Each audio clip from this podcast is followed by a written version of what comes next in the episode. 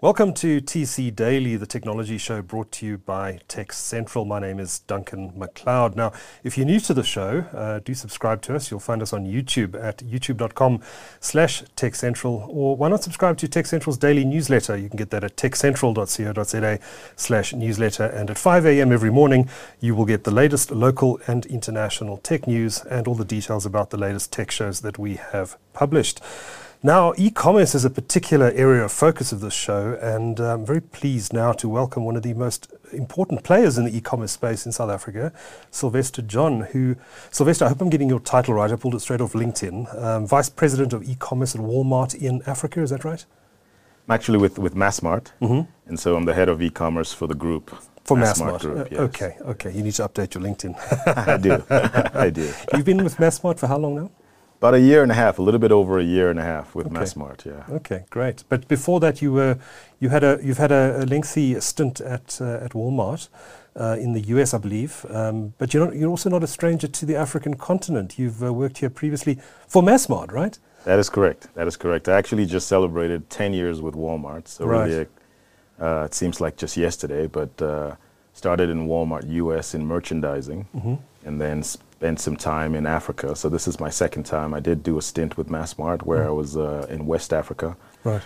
Led our West Africa growth for about two years, and then I spent about six years, a little bit over six years, helping build the Walmart U.S.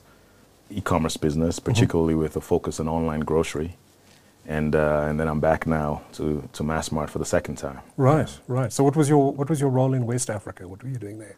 Yeah, we were thinking about at the time, Massmart was really focused on growth. Mm-hmm. And as we were building a strategy for expansion through West and East Africa with a real focus on food. Right. And so I was there primarily to help lead that strategic growth agenda.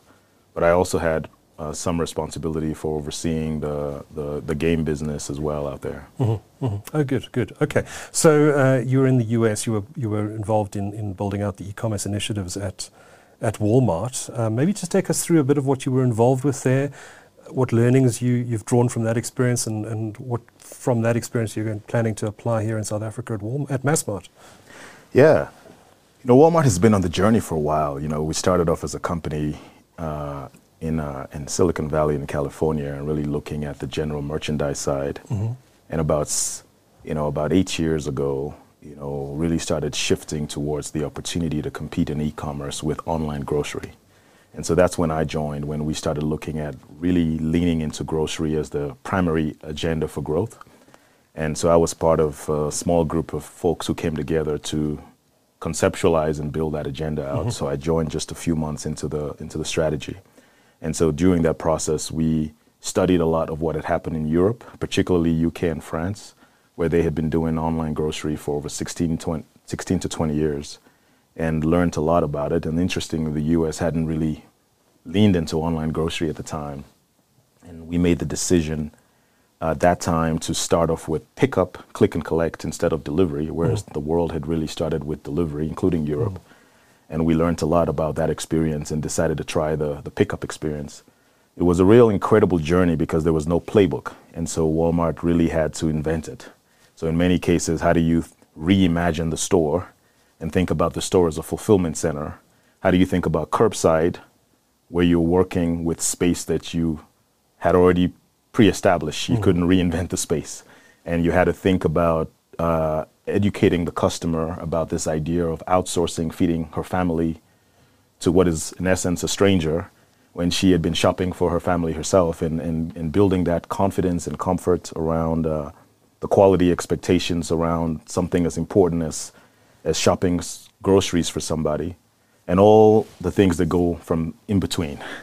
You know, so it was a lot of learning, a lot of a lot of experience uh, over that period. I played about six or seven different functional roles during that journey. So I got to learn different aspects, including product and technology. Spent some time in Silicon Valley leading that team, innovation and operational execution in mm-hmm. the stores as well. So all that has really helped prepare me for really uh, the opportunity we have here in Massmart. Yep, yep. So you arrived in South Africa, Johannesburg. Massmart is headquartered in Sunninghill. Uh, you, you arrived here from straight from the US. Yes, straight from um, Denver. What, what, what, were your, what, were your initial thoughts upon arriving at Massmart and looking at what the opera, what the operation was doing on the ground here in the e-commerce environment in South Africa compared to where you just come from?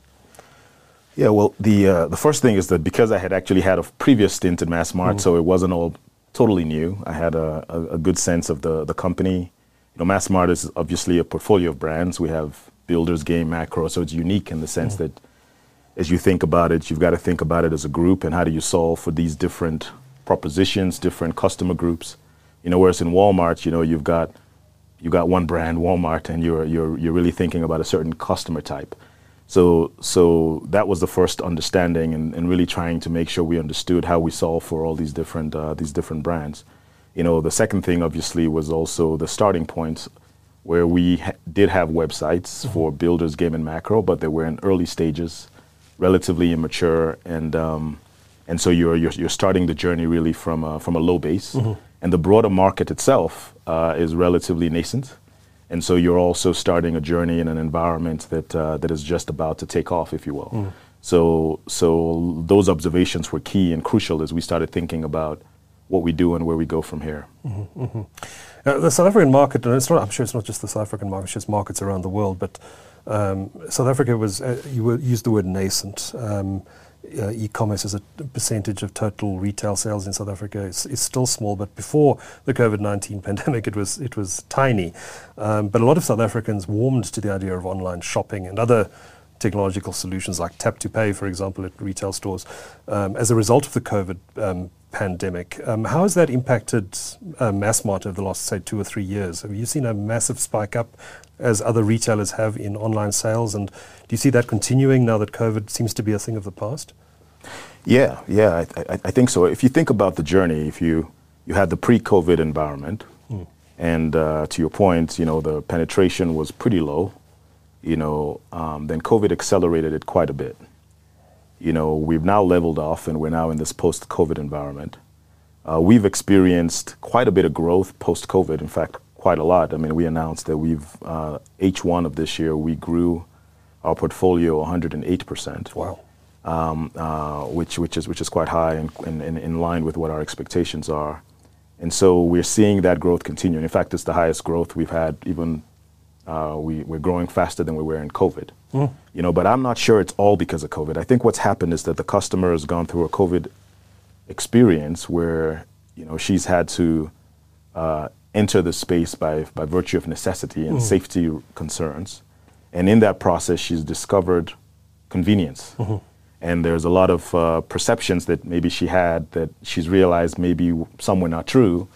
There were a lot of concerns about credit card risk and mm. uh, exposure from a, from a security standpoint. And, and, and various elements that I think people were, were, were, pers- were, were seen as blockers. And through the COVID experience, I, th- I think the customers come to understand that, you know, a lot of these things have developed and evolved. And so now, in a, in a post-COVID environment, that convenience has become premium. Mm-hmm. And so what we're seeing now is not necessarily just the fact that we're riding the COVID wave. We are now seeing a lot of people entering the space because word of mouth is spreading and people are getting more comfortable.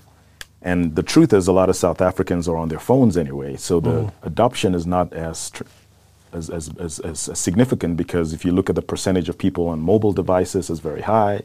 You look at the percentage of people in social media is one of the highest engagement levels of social media in the world. Oh, you've, that's interesting. Yeah, you've okay. got uh, you've got uh, food delivery that's taken off quite well. People are ordering restaurant food delivery on their phone. So you've got a lot of activity. So the question is, as you look at the the purchasing of products. Mm-hmm you know, how do you accelerate that and recognizing people already adopting? Uh, so that, that, that path we're seeing, we're seeing a lot of movement. I think the big obstacle now for all of us is friction. Mm-hmm.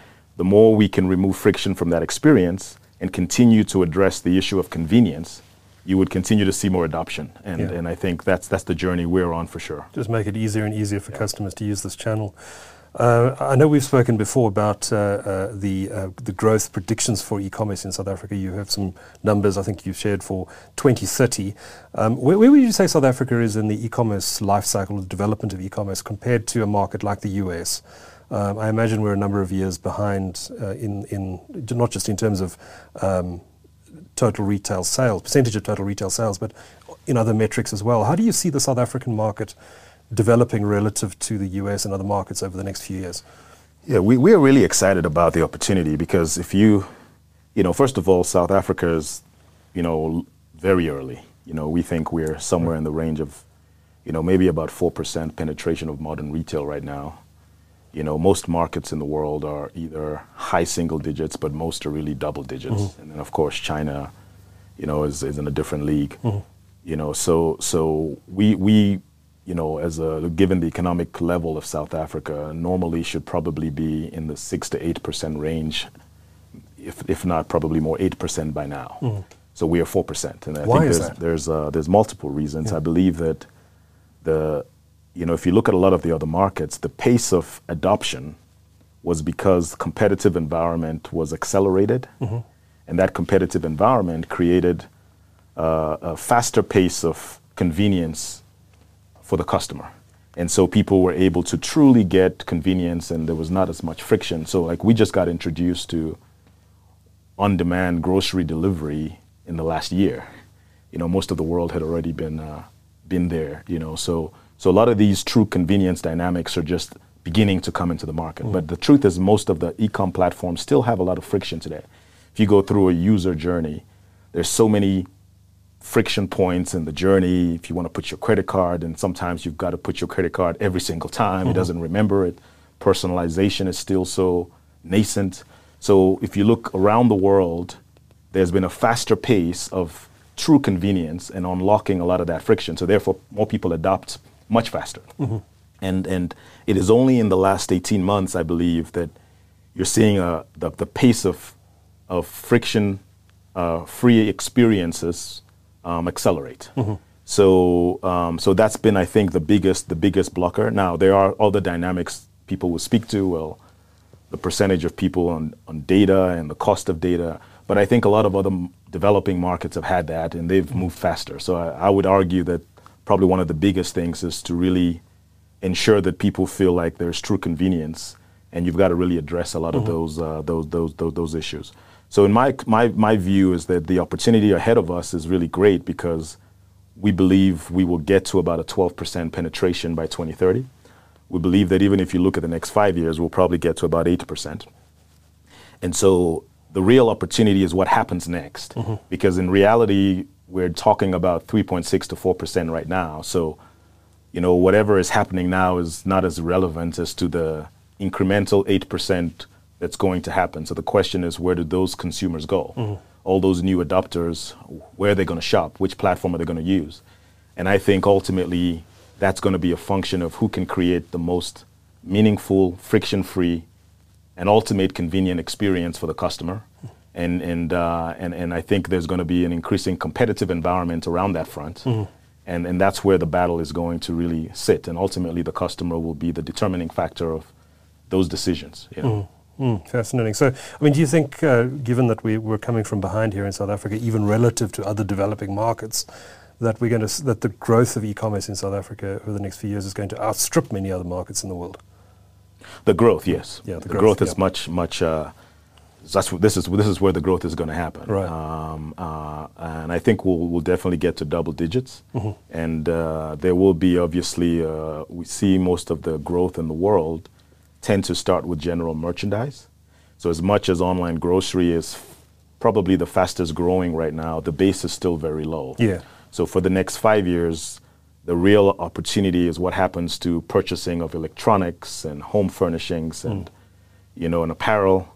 Uh, those are the things that are really going to accelerate. And then eventually, you know, six to ten years from now, grocery is probably going to outpass that, mm-hmm. and grocery will ultimately be the big the big the big opportunity um, eight ten years from now. Right. But, but but the general merchandise is going to be the battleground um, definitely in the next right. five years. So online grocery is a big important area for Massmart going forward, is it? It is. It is in the context of uh, obviously there's there's a there's a fast growth, there's huge adoption, but more importantly the frequency is high because people are coming. Mm. You know, two, three, four times a month, whereas they're not coming to buy televisions two, three, four sure. times a month. So, so that, in, that, that, that area is really important, and we're watching it. Now, relative to the Massmart strategy as a portfolio, mm-hmm. You know, we are a strong general merchandise player. That's our core. You know, wholesale food and liquor is our core. Home improvement is our core. You know, retail food is not necessarily where we lead with. We do have some retail food in mass in, in Makro, and we do well and, and really serve well in that regard. Um, but but our, our strategy as a, as a business is really to, to really lead and win in uh, general merchandise. And so we're putting a lot of focus there. That said, we do have a very strong and successful online pantry and liquor business. We have not really played in the retail food space relative to frozen and fresh Yeah. online. So we've chosen to play in pantry and liquor mm-hmm. and to distinguish ourselves by offering the customer proposition of if you want to stock up your your your, your shelf and you want to get the best prices and think about an experience where you could you could buy for three four weeks hmm. for pantry then we're probably the better destination.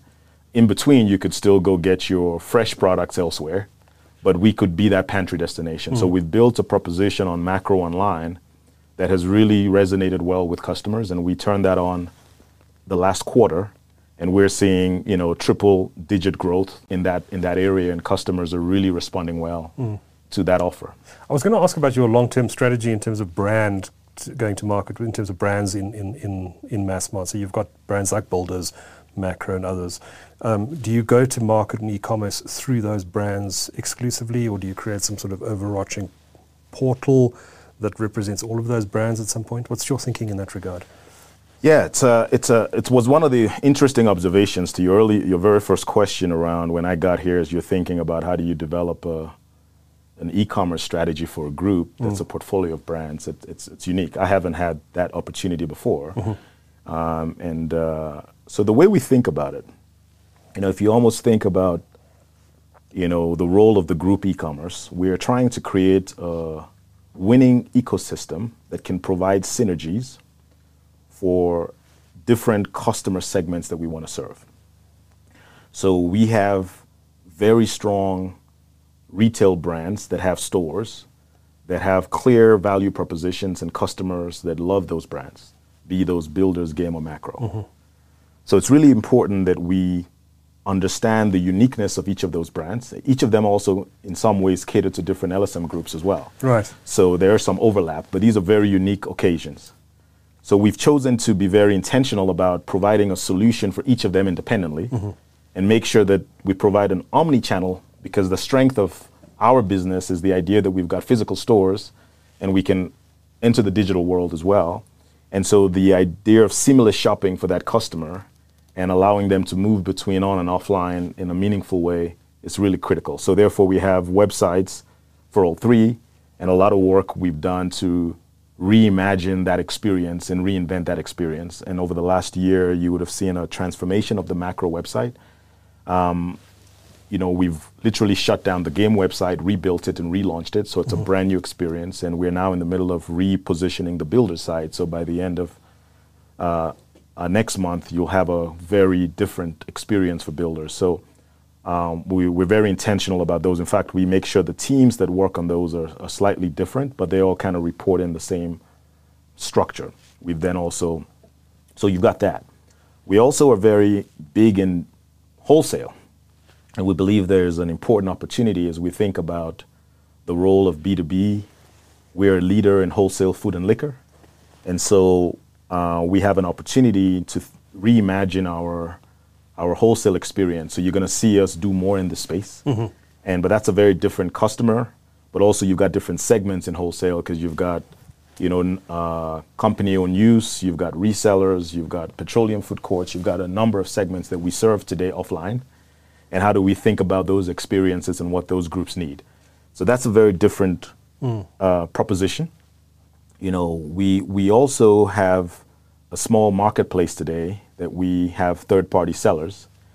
We believe that a big part of the future of e-com, but even the future of retail, is going to be the role of marketplaces. In fact, the biggest disruptor of retail over the next 10 years, I think, is what's going to happen with marketplaces. And marketplace is a big general term, and there's different types of marketplaces, but the concept of third-party sellers providing long tail products in an environment where customers are incredibly hungry for extended assortment. you see in South Africa the percentage of market share that goes to platforms that don't even exist in this country, like Shein or Amazon or AliExpress. I mean, there's a number of these mm. platforms, Wish, that are having huge market shares in this country, and people are willing to wait 7, 14 days for it to come from abroad. Really speaks to the the demand for extended assortment. Yeah. You know, and so the, the and this is not unique. This is what's happened around the world. So the role of a marketplace is going to become incredibly important. So we also have plans around how we think about that as part of our business and how what role that plays in the future as well. And um, and then of course we acquired OneCart, which is uh, on-demand assets that allows provides a marketplace for retailers, mm. and uh, and that is a very different proposition because it allows for a one-hour delivery, yeah. flexible labor, and provides uh, the opportunity to not just uh, play in a space that uh, keeps us close to to the growth of online grocery, but also more importantly, the opportunity that on demand is going to play, we believe, in the next few years, whereas customers get used to two day delivery, then they're going to want one day delivery, then they're going to expect, you know, two hour delivery, one hour delivery. And so that asset and that experience is a, is a competency that we're able to build out leveraging this OneCart platform as well mm. That serves that, that customer base. So if you think about all of those propositions, then our role as a strategy is how do we build an ecosystem of enablers that can power each of these five different opportunities, customer opportunities.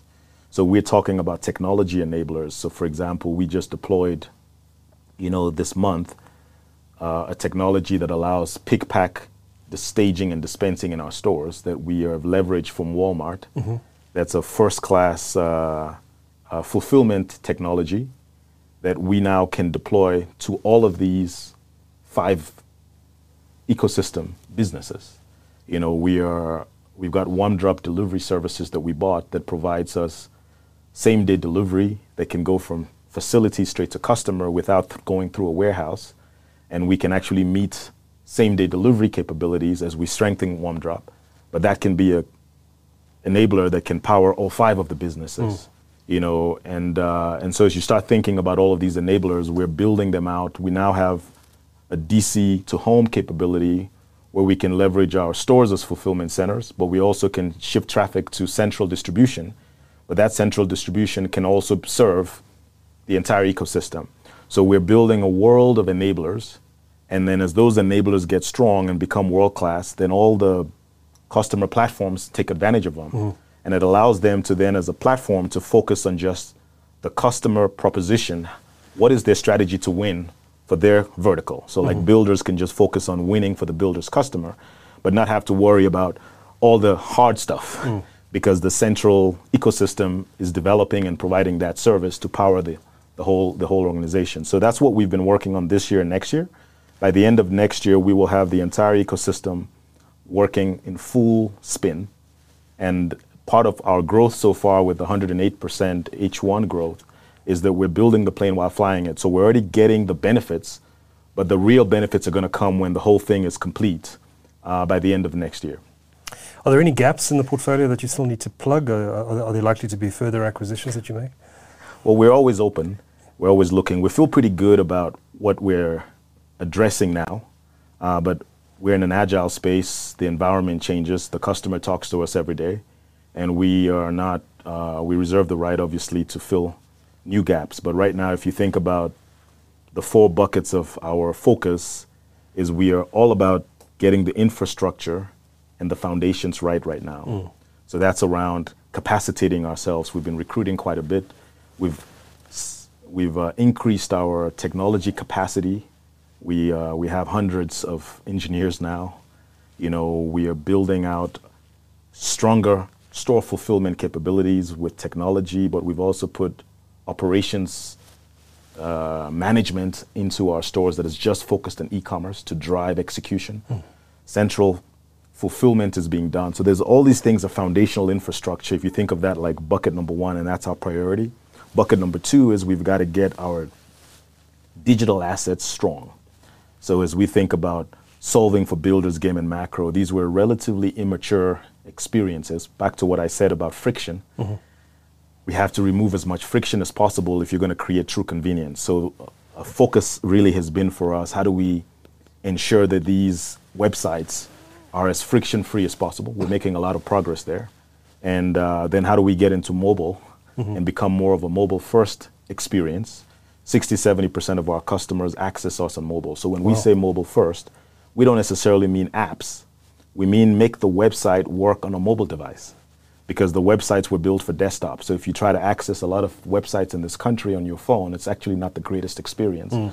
because it hasn't been adapted for a phone. Yeah. So we've gone back to reinvent our sites and get them all to be really mobile first. And everything we design now, we start with mobile and then we do desktop afterwards. We mm-hmm. never start with desktop in our designs anymore, even on the website. Fascinating. And we've also launched mobile applications for Makro, our first.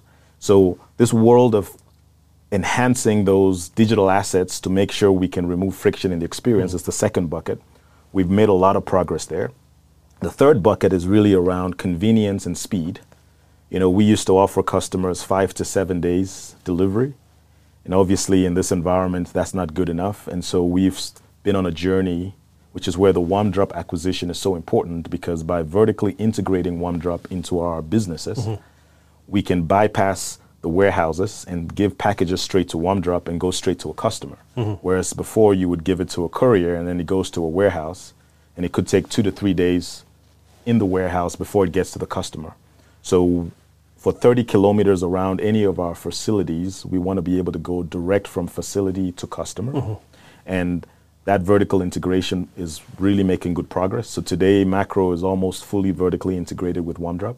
We're working on Game. By the end of this year, Game will be fully vertically integrated, and builders, we're going to get there by Q1 of next year, which means almost always, if you were to place an order from us, you will get it in two days or next day. Um, today, we're at about a little bit over 60% of all of our orders are delivered within two days. By the end of this year, that number will probably be 70 to 80% of our orders will be delivered within two days. Mm-hmm. So speed is going to be incredibly important. On demand through OneCart is going to be an asset that's really important to us as OneCart strengthens its capability to deliver in one hour or two hours. And we can leverage that capability in interesting ways that can benefit Builders Game and Makro without having to recreate it in Builders Game and mm. Makro. So the one OneCart asset is more agile and can give us that on-demand complement, you know, that will really make a difference. And then the pantry and liquor that we have built out. If you go to Makro today, you'll see a complete different experience where before, if you went on Makro, you only see televisions and fridges. So people didn't really know that we played in food. They knew that the physical store played in food, but they went on the site and all they saw was TVs and fridges. So they're hmm. like, well, where's the, where's the food? So what we've done now is we've made it clear to customer that online we're not in fresh food, but we are in pantry. And so this is what pantry means. And here's why you, you're better off shopping with us because there's more for less. You get a lot more value buying in bulk and then um, thinking differently about your retail experience as it relates to fresh and frozen. And so we reinvented that experience. And so now what that does for us is where people used to come to our website maybe once a year, because we've now offered pantry, we're, we're seeing the customer come 1.5 times, and we're mm-hmm. keeping to move that number. Mm-hmm. So over time, we could actually move from you know an experience where someone only comes once a year to where they come two, three, four times a year, and then we can now actually convert them to buy a general merchandise item, which is our core, because we've got pantry as an opportunity to to increase the frequency of that relationship, and liquor that also does that for us. So that's the third bucket. And then the last bucket is really solving for this broad desire for assortment, where customers are looking for extended assortments and thinking about it in the context of B2B, which is wholesale, or thinking about it in the context of retail consumers. And we've got a we've got that's what we're working on now, the future of our extended assortment solution, which would include marketplace, but also be broader than that to make sure we can provide people with um, as much products as they want, Yeah. and they don't have to wait 14 days to get it from uh, from China. So launching a launching a marketplace. Uh, when when do you think this is, is realistic? When do you think you're going to? No, no, we already have a marketplace today. We have a marketplace today that, that, that, that represents a, a, a substantial part of our business, but it's still a small part of our broader Okay. Makro portfolio. Right. So what we're trying to do is to reimagine it um, and think about what we can do with it and be able to take it to the next level. Right. And uh, and that's the work we're doing. Okay. Okay. And do you offer similar marketplaces in other countries around the world where Walmart operates? Yes. Yeah. Walmart has uh, marketplace businesses around the world. The U.S. has a big marketplace business in Walmart.com. Uh, and uh, uh, many of our, our Latin America markets have a marketplace. Now, the biggest we have is, as you may know, Walmart owns a business in India called Flipkart, Yeah. The largest e-com business. Which in a South African company, Naspers, she still hold a, hold a stake in. That's correct. That is correct. In fact, Walmart, I think, bought the stake from. Uh, That is correct. Yeah, yeah, that's right. And so, um, uh, so Flipkart is number one in India, and that's a that's a full marketplace business. Right. And so we've got a, a lot of, and we work closely together in the Walmart world. So a lot of experience is shared, a lot of exchanges uh, with all the different Walmart markets. So Mm-hmm. we're we're learning and introducing what what makes sense to Mm-hmm. this market as well.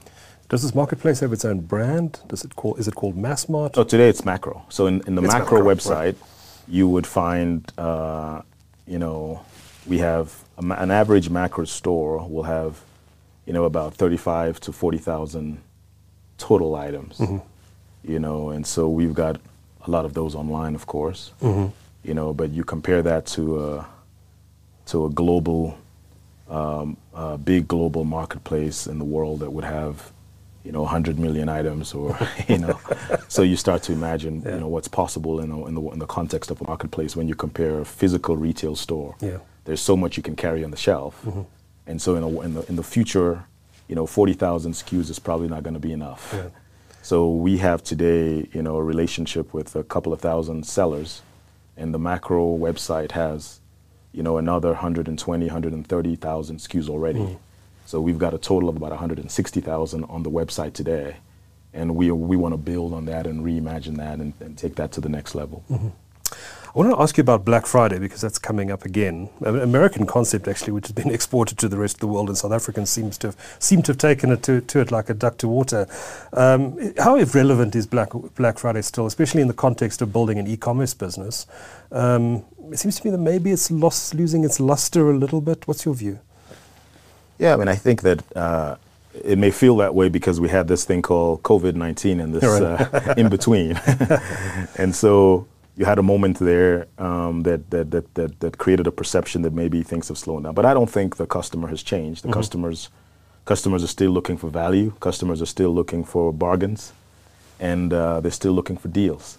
And so now that we're back, this is the first year that we're f- we have a full clean year because even last year we had Black Friday back, but we still had parts of last year that we were still dealing with remnants.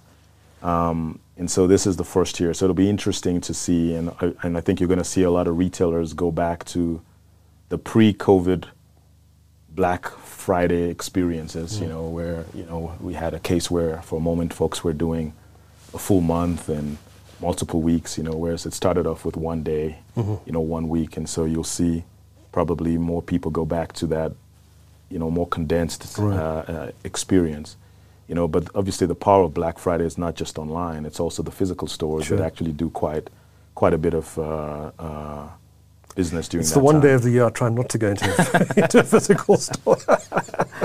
You know, so I, I- don't think it's gone. I think, in fact, I would argue that we may see this year that Mm-hmm. it is probably stronger now because there's pressure on the customer. yeah. The macroeconomic environment is uh, is tougher, and um, and people are, are really looking for for help, Mm-hmm. and, uh, and unemployment circumstances are also not not the greatest. So therefore, as people probably think about Christmas gifts, you know, a lot of that gets front loaded in November, and people start looking for opportunities to to make those decisions at a time when they can get good deals. So, I think it's going to be still relevant. We are definitely gearing up. Uh, we are we, we believe it's a it's naturally an important time for our business, and so but also an important time when customers are paying attention. And so it's almost uh to some extent a, an opportunity to reintroduce yourself at a time when people are looking. And so we will uh, be sure to make sure we get our fair share. So we will be announcing a lot of details around our plans and and obviously the deals and what we've got coming. Um, And will you be doing Makro- online specific stuff as well? Yes, yes. So we'll do we'll do both. Obviously, uh, power the omni channel first. So a lot of things you can get in store and online, but there will be online only, uh, online exclusive opportunities as well. And we will probably, in some of our brands, start earlier. So, whereas maybe the stores might have a, a five day experience in some instances, we might start to do things online a week or two before and build up. So, you could get some exclusive opportunities online uh, even before you get to the main, uh, the main event. Uh, one of the things we're trying to make sure, in fact, we're going to do this year, which we're excited about, historically, you know, our business has, has had to adjust our uh, fulfillment promise to customers during that week because of the demand and the pressures on the store because you're juggling in-store customer Yeah. desires with online and the, f- the capabilities are limited. So we would have cases where maybe you have a two to five day customer promise, but during the November period, that promise might change to mm-hmm. seven to 10 days mm-hmm. in order to be able to manage the expectations. Our goal this year is this the first year where we are not going to change the promise. Oh. So we're going to keep our consistent promise of two to five days mm-hmm. And, uh, and take that through the, the, the, the November period and through the December period to make sure customers um, continue to get the expectation that they deserve. I I imagine the one, WumDrop acquisition is playing a big part correct. of that. Right. That, is, okay. is helping. Yeah, for yeah, sure. Yeah. How do you see the e-commerce landscape in South Africa developing in the coming years? I mean, there's a lot of um, speculation. None of it confirmed right now that Amazon's coming into South Africa and is going to launch a marketplace here in February or March of next year. Um, Amazon is obviously a huge competitor to Walmart in the US. How does that change the d- competitive dynamics of, of this market? Are we, are, can local consumers look forward to two global giants having it out uh, for their share of wallet uh, uh, in the South African market? How is this all going to play out in the coming years, in your view? Yeah. Well, first of all, it's always important to clarify that, you know, Amazon is not the leader in every market. Sure. Uh, case in point, India. So there's a lot of markets where you've got strong local players. Yeah. Um, so the international dimension of a player doesn't always determine success. Sure. Um, so we, we, we, when we thought about our plans for South Africa uh, a year and a half, two years ago, and we started shaping this out, you know, we took a five-year view to say, what do we think is possible in five years? We looked at a lot of data, a lot of trends, and came to an appreciation for where we thought the penetration was now and where we believed it'll be in five years and obviously 10 years out. And so as we, we were, and we obviously, um, as a, we looked at the reality of where we were and where we were starting from, and obviously looked at the landscape and where others were as well. So we, we, we have no, no doubt in our minds that we have the opportunity to be a leading a destination for e-commerce that can be known for reliability and exceptional customer experience, which ultimately builds trust. And so that's what we're working on. So when we designed all what we're doing, with what I just explained to you, the first two years is getting this ecosystem mm-hmm. working. Once this ecosystem is working and it powers these five propositions, we believe we can get to hyper accelerated growth.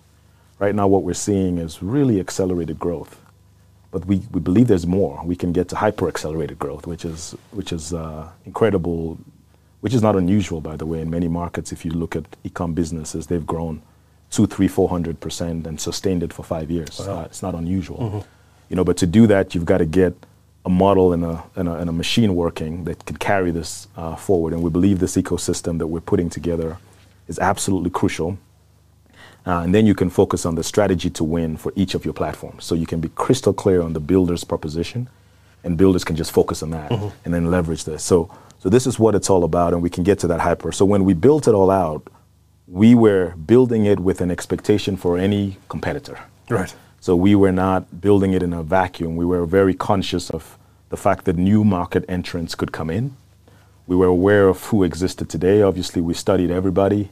We had looked at what had happened in other markets when new market entrants had gone in.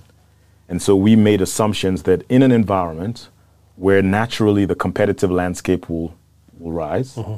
which is obvious even if Amazon did, does not come in or did not plan to come in, when you move from a 4% penetration to 10%, obviously new entrants are going to come in because the size of the prize by virtue has gotten bigger. Mm-hmm. You know, right now folks are not paying as much attention maybe because it's so small. You know, so we always expected that there will be a hyper hyper competitive landscape. So we designed everything for that landscape. So we are very uh, uh, uh, uh, committed to our plans, and we feel pretty good that we stay the course and we, uh, we, uh, we welcome the competition. Ultimately, the customer wins because, uh, as I said, the biggest challenge we have in this market today is that there's too much friction in too many of the experiences, including ours, by the way. And we're not yet even where we should be. So mm-hmm. we still have till next year. We got a lot of work to do. But until we all remove friction, make it easy for customers, why does somebody need to do three steps for something they can do in one step? Mm-hmm. You know, why do we have to have someone put their credit card every time they shop with us? Why do, you know, there's just all these questions we've got to keep asking. And as we continue to work on behalf of the customer, which is our focus, um, we we are, we think the customer will ultimately win, yeah. and uh, as the competition rises and, yeah. uh, and all. Before I let you go, I just want to ask about a segment of the market that people don't often talk about when it comes to e-commerce. Um, we all focus on business to consumer, but the business to business market is also an important market and growing. Um, maybe just talk to me about how big B2B is in the e-commerce context here in South Africa and worldwide, and where, what the outlook is for that segment. Yeah, it's uh, it's definitely one that doesn't get as much conversation, mm. and I think the reason why in this market specifically because the the B two C is so nascent, and so um, uh, there's not a lot of focus in that B two B. Um, there's a few players obviously in B two B, particularly in food, mm-hmm. and um, uh, but if you look at those experiences, you know they're they're also very even more nascent than the B2C. Oh, okay. I actually had an idea they might be more developed. Yeah, no, but they're not. No, no, okay. not, not, not, not even close. Mm. In fact, I think if you talk to B2B clients in this market, their biggest frustration, or one of their biggest frustrations, probably is why can't I get the B2C experiences on the B2B? Mm-hmm. And the B2C experiences themselves are not where they should be yet. We also still have work to do but but they're using the B2C experiences, and then they come into the B2B experience and wonder, well, you know, what's happening here, you know. So so I think it's an area that's that's got a lot of potential and a lot of opportunity. We we we obviously are a leader in a, in uh, in that space offline, uh, and, uh, and particularly through Makro, I'd imagine, yeah. Through Makro specifically, yeah. Mm. But even Builders in the context of home improvement, of and course, uh, yeah. we've got that as well. Mm but the big the the the, the, the Makro opportunity is, is, is much more obviously diverse because you've got different segments. And uh, and so we have we have a no doubt we have a right to play in this space. Uh, we do quite a bit of b2b business today but it's b2b customers that use our b2c platform. So mm. it was not really designed for for their needs but they use it and we do have quite a bit of traffic going through it. Uh, i'm sure all the b2c platforms also have it. Mm. But I, I think what, what, what is required here is a real thoughtful focus on who's this B2B customer, what do they need that's unique and different from a B2C, how do I segment them, and then how do I create a targeted solution for each of them that meets and exceeds their expectations and allow technology to help me do that. And then how do I ensure that their fulfillment requirements are met because maybe the B2B person needs their stuff in 24 hours. Mm-hmm. But maybe in some cases, a B2C person may not need the television in 24 hours. Sure. So understanding that and making sure that those capabilities are robust enough to be able to pivot to the needs of a B2B versus a B2C, and the flexibility to be able to uh, be sensitive to the reality, particularly those that are resellers, that you are actually the dependency on you to meet their requirements could affect their business outcomes. Or if somebody is running a hotel and relies on you to to provide convenience for them, then you've got to be able to service that in the most seamless way. And the worst thing for a B2B person is to have to each time send somebody out of their business to mm-hmm. go shop. Mm-hmm. It would be great if the limited labor they had could stay in their facility and the experience to replenish their needs could be so simple and so easy, three clicks, and they could trust that it could happen. Um, so those types of experiences, I think, are going to become more meaningful, and we're going to obviously um, be a critical part of that. But mm-hmm. I think you'll see that space improve um, as well. Great.